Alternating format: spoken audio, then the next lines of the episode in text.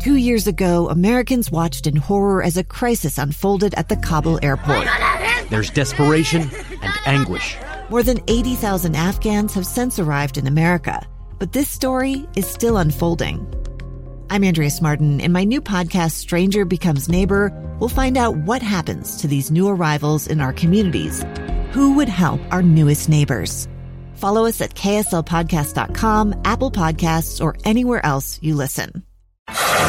This is Live Mic with Lee Lonsberry. Welcome back to the program. I'm Lee Lonsberry. This is Live Mic, episode 36.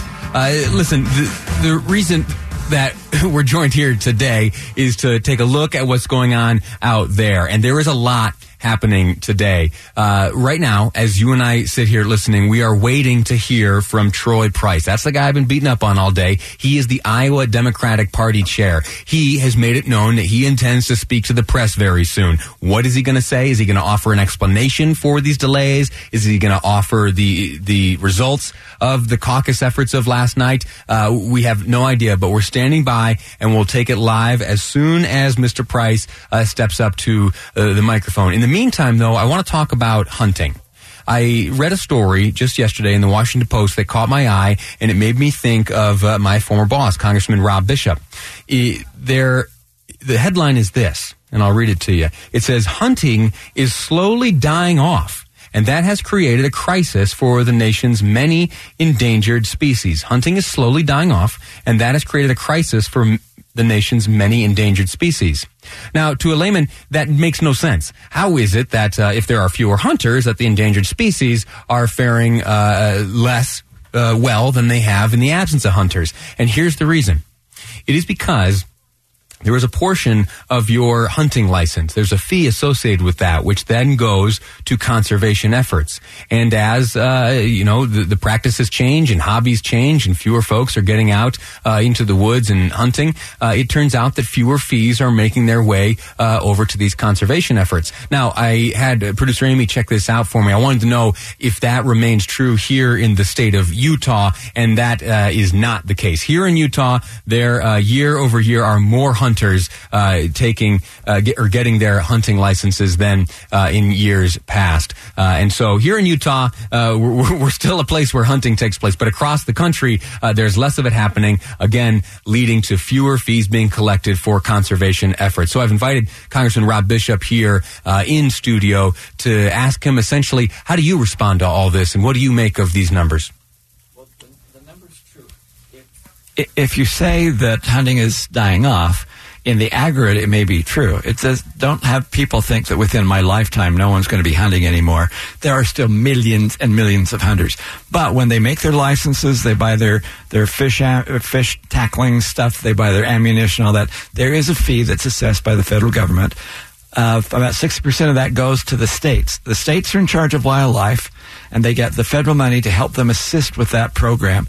And in fact, what we did in this last session, part of our lands bill, is to give states more flexibility so they can use that money to create shooting areas. They can create all sorts uh, education policies, programs to try and attract more people into it. But the bottom line is, over the years, it's called the Pittman Robertson Act, done during the Great Depression era. Uh, it's produced $14 billion over those years that goes specifically to conservation. And the more we encourage hunters and encourage ammunition buys and those kind of things, the more money can go into the conservation program. Even though it's declining, it's still over a billion bucks, one and a half billion a year that goes into specifically conservation programs. If you don't do that, if you don't allow those hunters and fishers who voluntarily come up with this program to try and help out, if you don't allow that, states are going to have to cough up a whole lot more money. Do you propose any alternatives? Do you have anything in the works that uh, that might bolster this? Uh, to encourage more hunters. Like I'm saying, we're we're we're doing pretty good right now. It's not going to die off immediately. Sure. But yeah, there have been proposals. That the hunters and fishing community themselves have proposed to actually increase the amount of fees that go to that, as long as they can go to specific programs that help them out. And and we did that in the last uh, cycle. It was technically part of the lands package that we bought. Although we had to juggle at a few things because it started in the Senate instead of the House, and this is a revenue enhancing bill. So yeah, there are some bills that we will still be dealing with. Every year there's a sportsman's package to try to encourage people to get involved with this, but also allow them to do that. Sure. Uh, we're speaking in studio to First District Congressman Rob Bishop. Uh, we're talking about uh, there's a trend across the country. There are fewer hunters out there. Not here in Utah. we've got more year over year, uh, but across the country, uh, fewer folks are engaging in hunting as a hobby, and that's uh, leading to a decline in the collection of these fees, which have traditionally gone to or con- to conservation. Uh, but let's shift gears now, uh, pretty dramatically. You have come directly here to the station from uh, Capitol Hill. Uh, what were you doing up there? Every year, the members of the delegation go there and talk to the legislature, whether they want us to or not. Usually the latter. But at least this time, uh, it's not done on the floor with a formal speech. We went to their, their, their conferences, all four of them, and we're able to sit down and have a good conversation with questions and answers. You present what you're up to in Washington. They ask questions of what you're up to. You uh, bolster relationships. What type of information did you share with them today?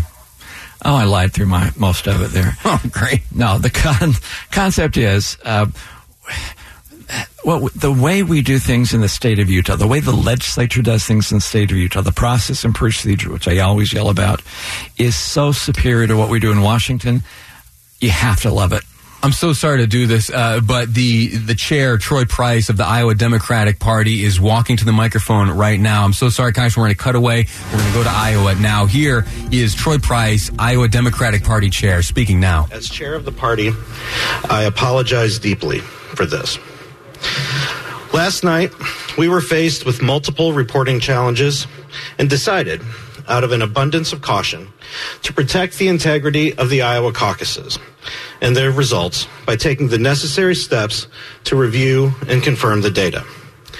A thorough, transparent, and independent examination of what occurred yesterday will follow. But let me be clear. My number one priority has been on ensuring the accuracy and integrity of the results. And we have been working all night to be in the best position to report results. And here, in just a couple of minutes, uh, we will be reporting uh, 62% of precincts from all 99 counties. The bottom line is that we hit a stumbling block on the back end of the reporting of the data. But the one thing I want you to know, we know this data is accurate. And we also have a paper trail and documentation that will that have been able to use uh, to provide information to help verify the results. This is personal to me. I'm a lifelong Iowan. I have caucused for 20 years. And I know how important it is for to our party, to our state, and to everyone, from our neighbors to new voters, to be able to come together all across the state.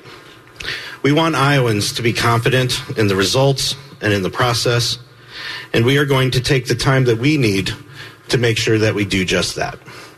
So I know folks are going to want to be seeing the results as they come in, but I'm happy to take a couple of quick questions before that happens. How can anyone trust you now? We have been working day and night to make sure that these results are accurate. The one thing I will say is that uh, the underlying data, the raw data, is secure. It was always secure. Uh, this was a coding error uh, in uh, in one of the pieces on the back end, but the raw data, the data that has come in, is secure, and I can assure Iowans of that.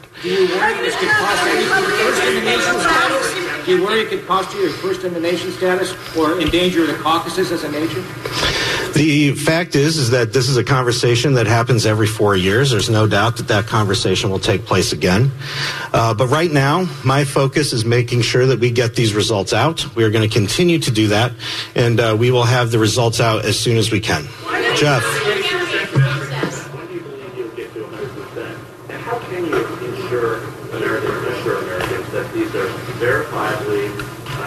Accurate results? Well, we're going to take the time we need to get these results done. We're, now that we have the first uh, batch that's going to be coming out here in a couple of minutes, uh, we're going to continue to go through our processes, verifying everything. But the thing to remember here, folks, is that we have a paper trail. We have always said all along uh, that throughout this process that we have backups to this system, that we have redundancies built in, and one of the ways that we do that is through the paper trail. Now, the fact is, is that as we uh, started doing this uh, last night, it took longer than we expected, and so, but the un- my paramount concern is making sure that these results are accurate and reflect what happened last night in uh, caucuses across the state. We're going to do just that, and that's we're going to take the time we need to do that.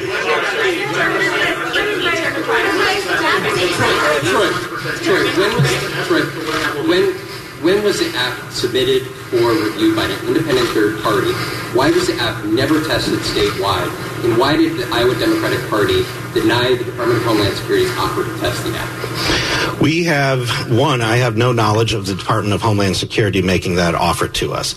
I will say that we have worked with cybersecurity experts, nationally renowned cybersecurity experts, to test this app and to uh, uh, do uh, testing and security checks on this app. Uh, so uh, we have we took the steps we felt was necessary, but we found a coding error last night once we discovered some irregularities as the results started to come in. Why was it never tested? Yeah. But why was it never, but why was it never tested? testing when you had the internal testing or the third party testing? What's that? Were there any coding discrepancies during the, the third party testing? No, there weren't, and that's why, and that is why the that's why what happened last night is simply unacceptable.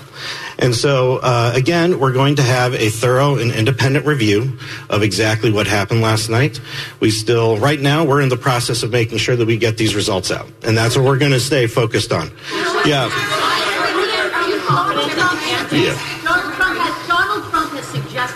This whole process is rigged. How do you combat that? How do you assure Americans that this is trustworthy, this data? We have said all along that we were going to make uh, these caucuses the most transparent possible. This year, we're reporting out more data than we ever have reported before. And in addition to that, we have paper trails that we've never had before. And so we're going to take the time we need to verify these results, but these results are being based off what happened in the precincts last night. Are you feeling pressure to step aside Troy's new role? When uh, I ran for chair, I made a commitment to see the caucus process through. That is what I am working on. That is what I will continue to work on. And whatever happens after that uh, is to be determined. Anyways, thank you all, folks. The results are coming in. We will see you later. I'm Dave Cawley, investigative journalist and host of the podcast Cold. In October of 1985, a woman named Sheree Warren left work at a busy Salt Lake City office. to meet her estranged husband at a downtown auto dealership. She never made it home.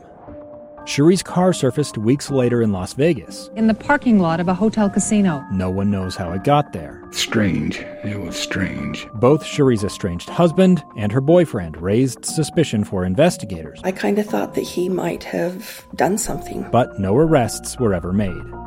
In Cold Season 3, we dig into double lives, make new connections in the case, and examine the difficulty raised by reasonable doubt. We want answers just as much as anyone else. They have creeps like that now, too, so nothing's changed. That's the new Cold Season 3 The Search for Sheree, now available anywhere you get your podcasts.